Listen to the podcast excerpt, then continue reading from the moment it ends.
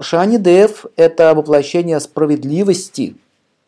Кто-то же должен восстанавливать справедливость.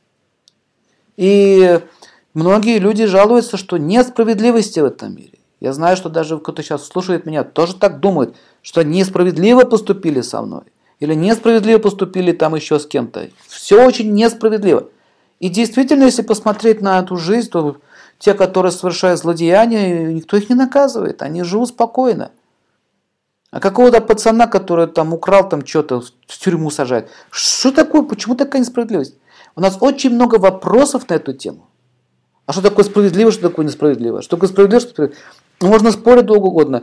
И люди обижаются на другого человека только потому, что они не знают, что есть уже это божество, есть уже целая система, есть оружие, раздающее плоды кармы. Это мистическая штука, это не простая дубина, не вилы простые. Вот, которая автоматически раздает плоды кармы. Поэтому справедливость существует. Поэтому какая, какой смысл обижаться на кого-то или действовать как-то, наказывать кого-то самому, когда это уже существует? Если вы это понимаете, вы избавитесь от обид.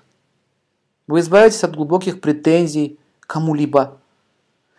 Поэтому реализация по Сатурну освобождает человека, вот это третий глаз Сатурн, освобождает человека от претензий, от амбиций, делает его совершенным человеком. Поэтому йоги связаны с Сатурном, они медитируют вот сюда, на третий глаз. Понимаете, почему на третий глаз? Здесь, здесь Шани находится. Равновесие. Ни, ни Луна, ни Солнце – ни туда, ни туда. Абсолютное равновесие, спокойствие. Беспристрастность. И если у человека есть благословение Сатурна, он становится сильным, он беспристрастен. Как говорится, он крепок, его дух как скала, и ничто не может его тронуть.